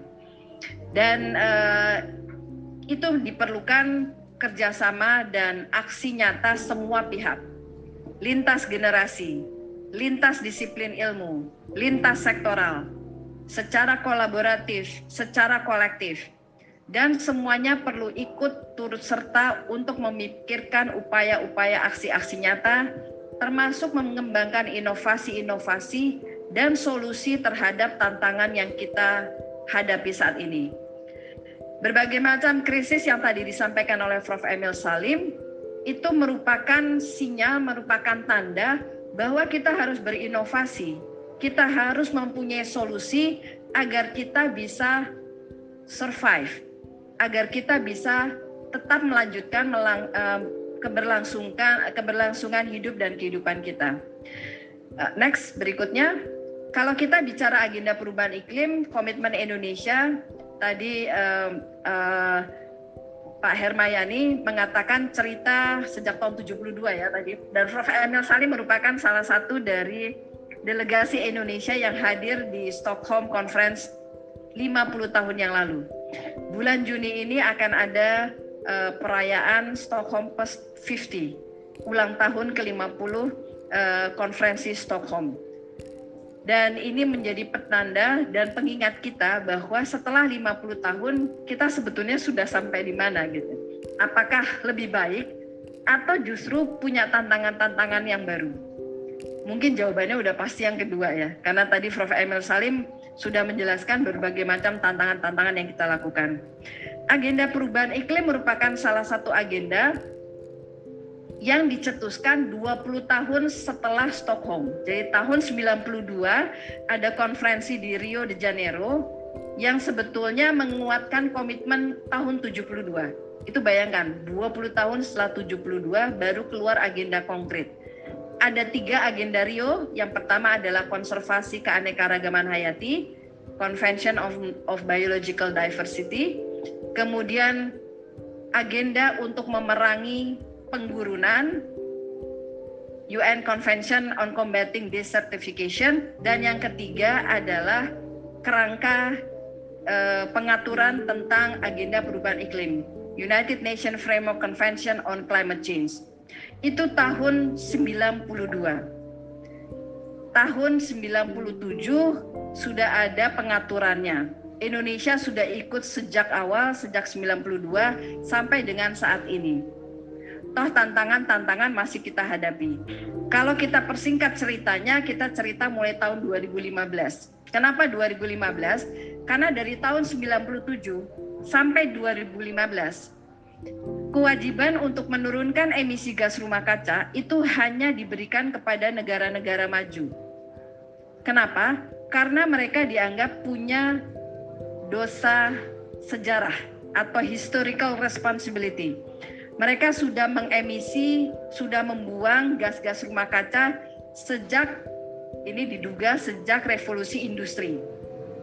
Jadi sejak tahun itu emisi gas rumah kaca yang ada di atmosfer atau gas rumah kaca yang ada di atmosfer terus bertambah dan mereka dan gas ini tidak bisa ke mana-mana. Dia akan terus tidak bisa hilang. Ini hukum kekekalan energi. Setiap energi yang diciptakan tidak akan bisa hilang. Dia akan hanya bisa berganti, berubah, uh, tapi tetap ada di alam semesta ini.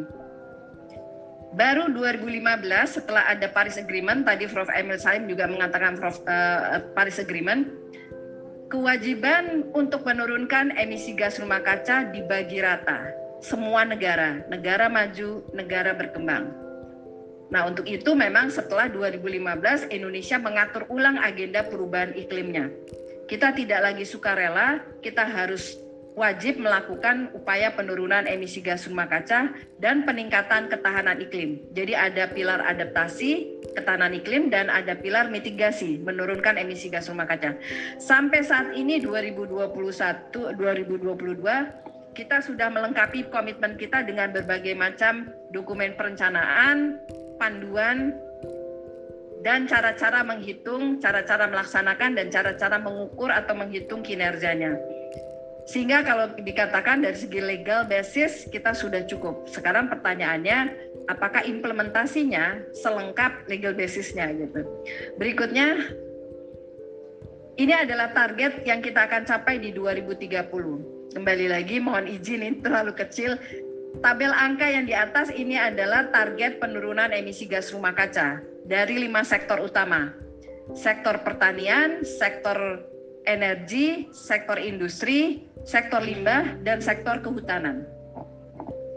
Dari lima sektor, sektor kehutanan dan eh, sektor energi yang akan menyumbang tertinggi. Sektor eh, energi akan menyumbang 11 persen, sedangkan sektor kehutanan akan menyumbang 17,2 persen. Yang di bawahnya adalah target uh, adaptasi. Kita akan meningkatkan ketahanan ekonomi, ketahanan sosial dan sumber penghidupan, ketahanan ekosistem dan lanskap. Semua dokumen ini bisa dibaca, bisa di, uh, disimak. Uh, nanti kalau diperlukan kami akan uh, sampaikan linknya. Kita menyebutnya dokumennya adalah Nationally Determined Contribution atau kontribusi yang ditetapkan secara nasional. Balik lagi ke tadi persetujuan Paris, persetujuan Paris mengatakan semua negara wajib menurunkan emisi gas rumah kaca. Tapi ada satu prinsip yang di, yang diterapkan yaitu common but differentiated responsibility and respective capabilities. Artinya adalah kita punya tanggung jawab bersama, tapi cara kita untuk mewujudkan tanggung jawabnya bisa berbeda-beda sesuai dengan kapasitas prioritas masing-masing sesuai dengan national circumstances.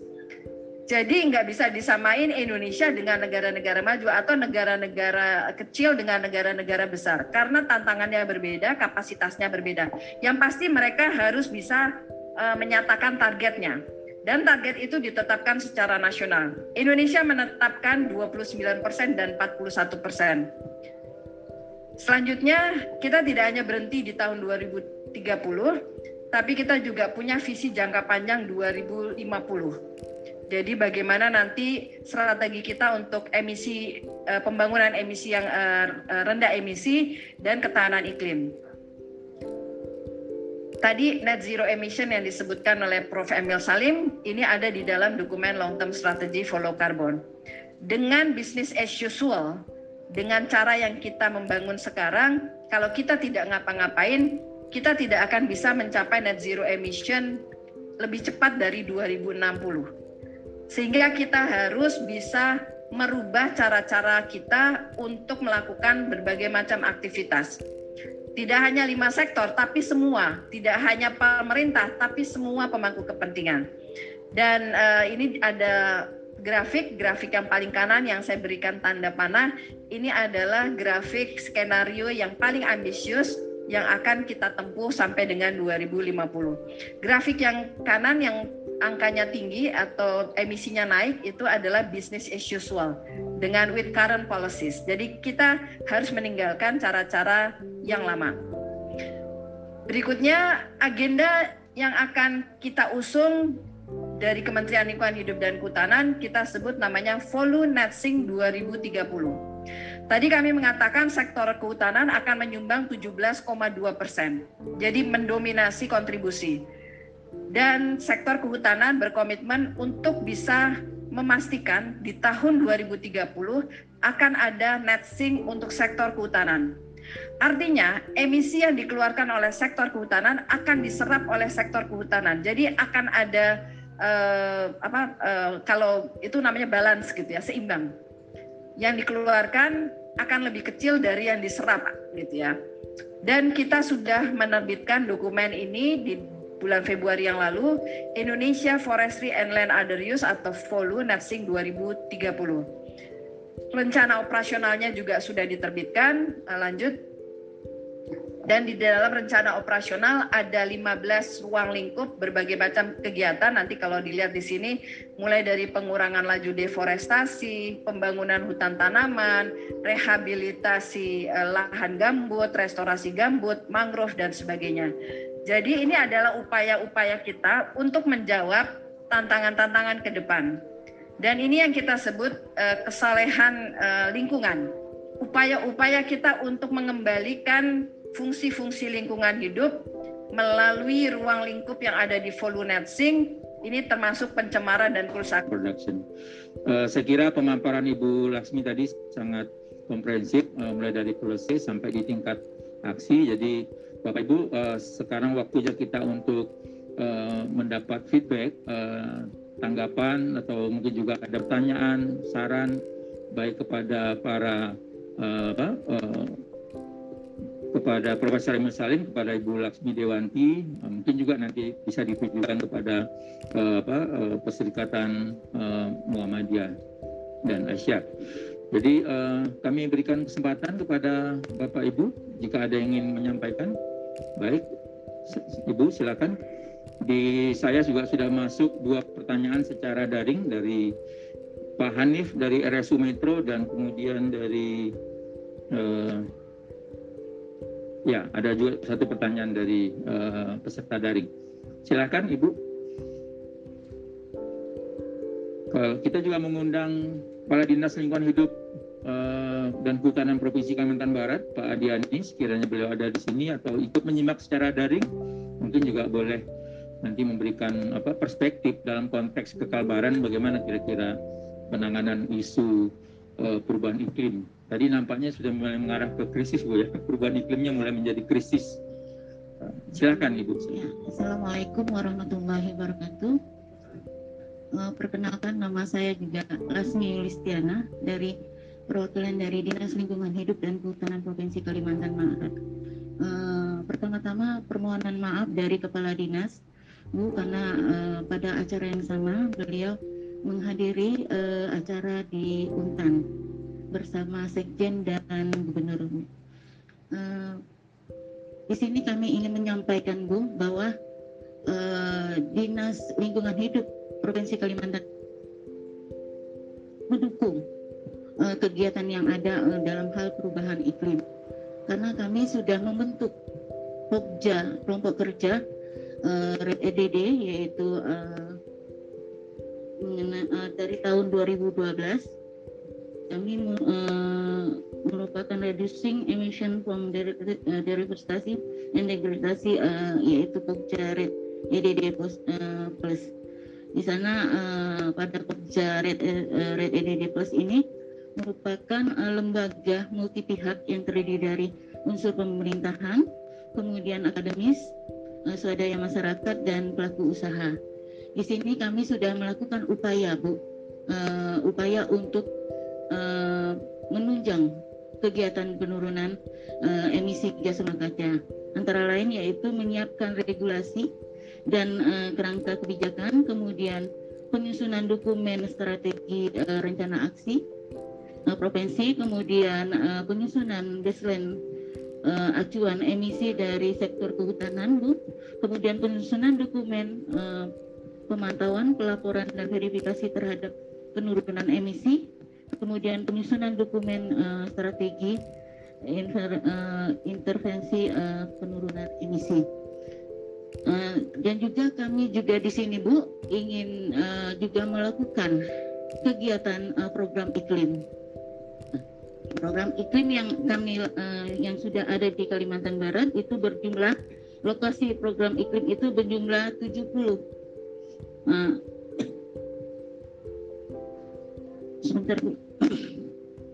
Jadi uh, program eh, proklim utama sekitar 33 kemudian uh, Proklim Madia itu sekitar 26 orang uh, lokasi, kemudian uh, Proklim uh, Proklim Pratama itu 11 lokasi.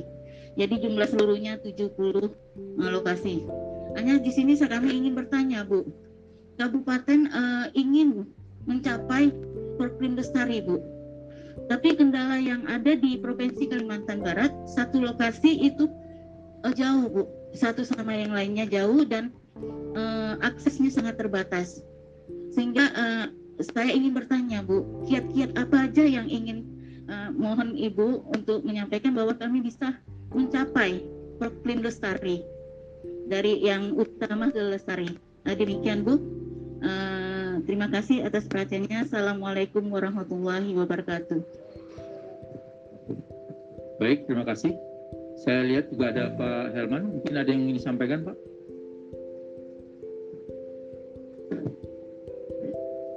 Terima kasih. Assalamualaikum warahmatullahi wabarakatuh. Yang saya hormati Ibu Lasmi eh, dari Kementerian Lingkungan Hidup dan terima kasih Pak Moderator, Pak Rektor. Eh, sangat menarik yang disampaikan oleh eh, Ibu dari Kementerian. Eh, ada beberapa hal yang mungkin perlu juga kami sampaikan dan mungkin juga terkait dengan ada pertanyaan. Yang pertama bahwa kondisi ya Kalimantan Barat sendiri ini kan tadi secara umum itu jadi disampaikan tetapi kita sangat memahami kondisi waktu bahwa fenomena yang terjadi dan saya kira dampaknya luar biasa terhadap kondisi ekologi di Kalimantan Barat sendiri. Nah, eh, ini kan sangat terkait dengan beberapa kebijakan terutama pemerintahan ini pusat ya misalnya terkait dengan tata ruang yang tadi yang mungkin perlu dilakukan revisi ya, mulai dari wilayah kemudian kabupaten dan seterusnya. Karena kita tahu bahwa eh, kondisi saat ini eh, dari beberapa kasus dari beberapa kasus di beberapa daerah di kabupaten ada beberapa wilayah beberapa daerah yang diberikan kawasan-kawasan tertentu itu ternyata masuk wilayah-wilayah pemukiman misalnya. Perkebunan yang masuk wilayah pemukiman. Kemudian ada yang masuk malah sekolah. Masuk juga sekolah. Jadi ini aneh. Nah ini barangkali saya tidak tahu. Tapi sampai sekarang ada beberapa daerah ini yang bermasalah di beberapa kabupaten. Terutama kemarin Kabupaten Sambas Kabupaten Sambas. Dan kemudian saya juga ada mendengar di daerah provinsi yang lain. Ini ini mungkin juga menjadi catatan-catatan penting. Nah saya apa oh, kalau misalnya memang ya jadi saya tidak tahu persis di proses tata ruang wilayah, tata ruang dan wilayah itu saat ini mungkin dalam proses revisi dan seterusnya. Andai kata memang ini dilakukan, ya anda lebih apa namanya mungkin harus dilaksanakan betul dengan uh, apa pemetaan kembali wilayah atau daerah-daerah tertentu yang memang terkena ya masuk pada yang semestinya wilayah-wilayah misalnya wilayah masyarakat adat dan seterusnya itu. Tidak ada daerah-daerah kearifan lokal yang harus dimasukkan dalam tata ruang sehingga dalam pengolahan kelanjutannya lebih eh, apa ya lebih per, ya tadi sesuai dengan kebijakan di pusat yaitu kebijakan lingkungan hidup. Bagaimana mungkin kita melaksanakan kegiatan yang tadi yang tadi disampaikan yang luar biasa saya kira ada 15 tadi Bu ya. Itu luar biasa. Kemudian yang perlu juga disampaikan ini sosialisasi itu. Sosialisasi baik ke daerah mungkin dari dinas lingkungan hidup provinsi juga sudah menyampaikan ya tapi maksud saya kaitannya dengan apa yang disampaikan oleh Prof. Emil betapa pentingnya ke, untuk kaitannya dengan SDM nah lembaga perguruan tinggi ini kan penting untuk bisa mendampingi atau sebagai pendamping atau mungkin juga ikut serta dalam program kegiatan-kegiatan yang disampaikan tadi. Jadi eh, baik untuk pendampingan dan seterusnya. Sebagai data juga saya saya ada ada beberapa hal juga bu yang terkait dengan data ini. Kalimantan Barat ini kan daerahnya ini luar biasa. Ini data menunjukkan ya Kalimantan Barat urutan kedua kehilangan tutupan daerah tutupan ya pohon. Jadi setelah Riau jadi kalau secara Indonesia kan setelah Riau kemudian Kalbar kemudian Kalteng dan Kalimantan Timur. Jadi Kalimantan ini luar biasa sebenarnya kerusakan ekologinya, ini kerusakan alamnya. Kalimantan, nah termasuklah Kalbar ini.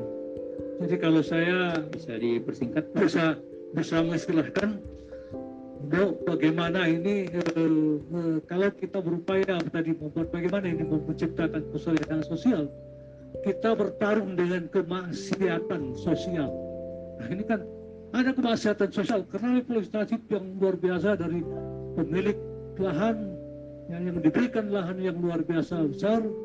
Kemudian ada yang sampai sekarang juga tidak digunakan tapi belum dicabut izinnya. Nah ini kan perlu perlu apa namanya eh, kebijakan-kebijakan khusus baik oleh pemerintah pusat mungkin juga oleh pemerintah daerah baik provinsi maupun kabupaten jadi kalau kita kaitkan tadi dengan judul kita, ya tema kita ada kesalehan ekologi, tapi kita juga membiarkan kemaksiatan ekologi yang luar biasa. Nah ini ya jadi harus ada upaya-upaya kita untuk uh, bagaimana mencegah ini semua. Supaya tidak Terima kasih Pak. Terima kasih. Oke. Terima kasih Pak Herman. Uh, mungkin cukup dulu dua dari sebelah sini. Baik, silakan Pak. Bisa singkat padat Pak ya, seperti UD 45, singkat padat kita tahu isinya. Karena di sini saya harus membacakan juga ada tiga empat penanya yang masuk uh, dari daring, nanti bisa dirangkum sekalian oleh Ibu Laksmi dan Baik, terima kasih Pak Herman ini. Assalamualaikum warahmatullahi wabarakatuh. Uh, mohon izin uh, menginformasikan saja, uh, Insya Allah dalam waktu dekat tim Muhammadiyah Kabar, Ibu, akan melaksanakan program uh, sekolah pantai peduli sumber daya pesisir dan laut. Itu memang uh, ada beberapa kegiatannya. Pertama itu adalah penanaman mangrove, kemudian kedua adalah bersih-bersih pantai, yang, yang ketiga adalah pengolahan limbah limbah laut berupa plastik karena secara nyata bahwa di uh, di wilayah ekornya pulau Kalimantan yaitu Paloh Temaju itu memang banyak sekali sampah-sampah plastik yang datang dari negara-negara Vietnam, Thailand, bahkan dari Australia.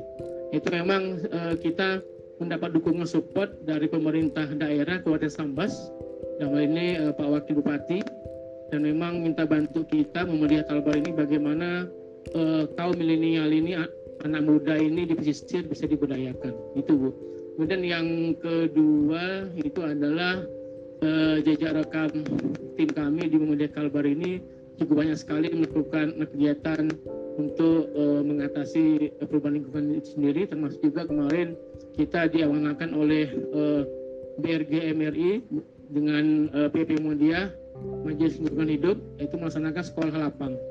Kemudian yang ketiga adalah kami Bu waktu itu sempat sebelum pandemi itu diundang oleh Kementerian LHKRI ke, ke pusat dalam uh, acara seminar Pojo Iklim Bu waktu itu. Waktu itu kita diminta untuk menyampaikan uh, success story uh, penerapan PLTB Bu, pembukaan lahan tanah bakar.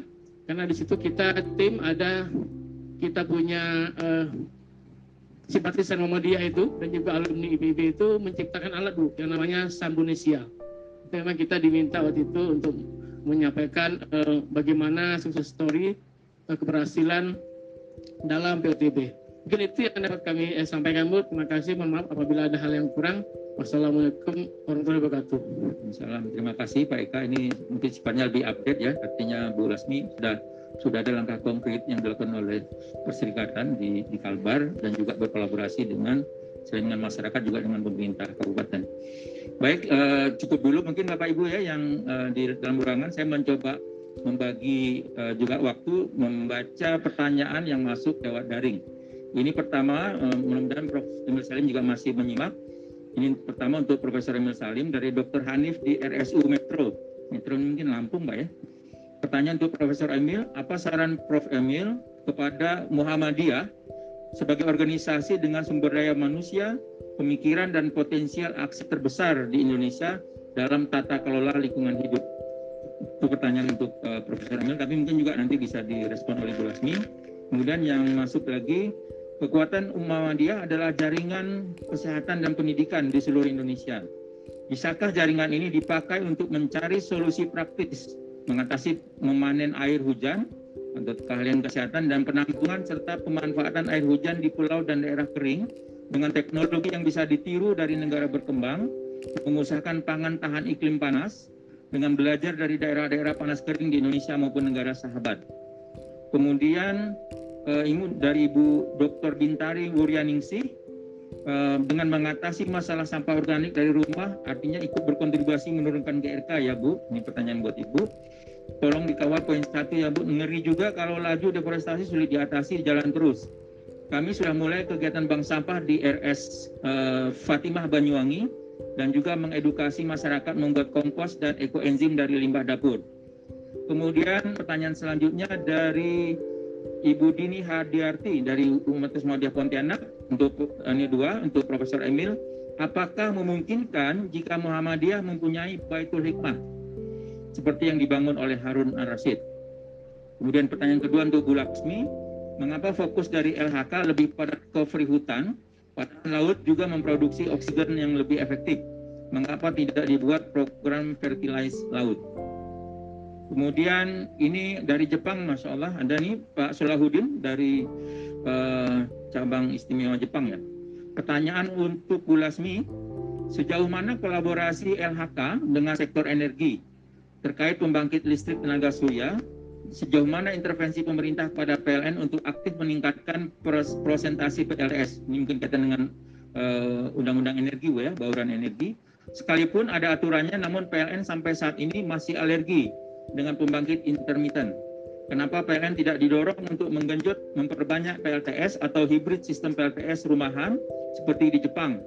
Setiap atap rumah bisa menjadi pembangkit tenaga surya yang terhubung on grid saya rasa ini juga menjadi bagian dari tugas LHK.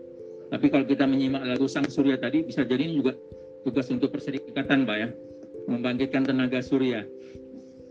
Baik, itu pertanyaan yang masuk uh, secara daring. Kami berikan kesempatan dulu ke Profesor Emil, Bu. Ya, Profesor Emil masih menyimak, bisa menjawab beberapa pertanyaan tadi, Pak.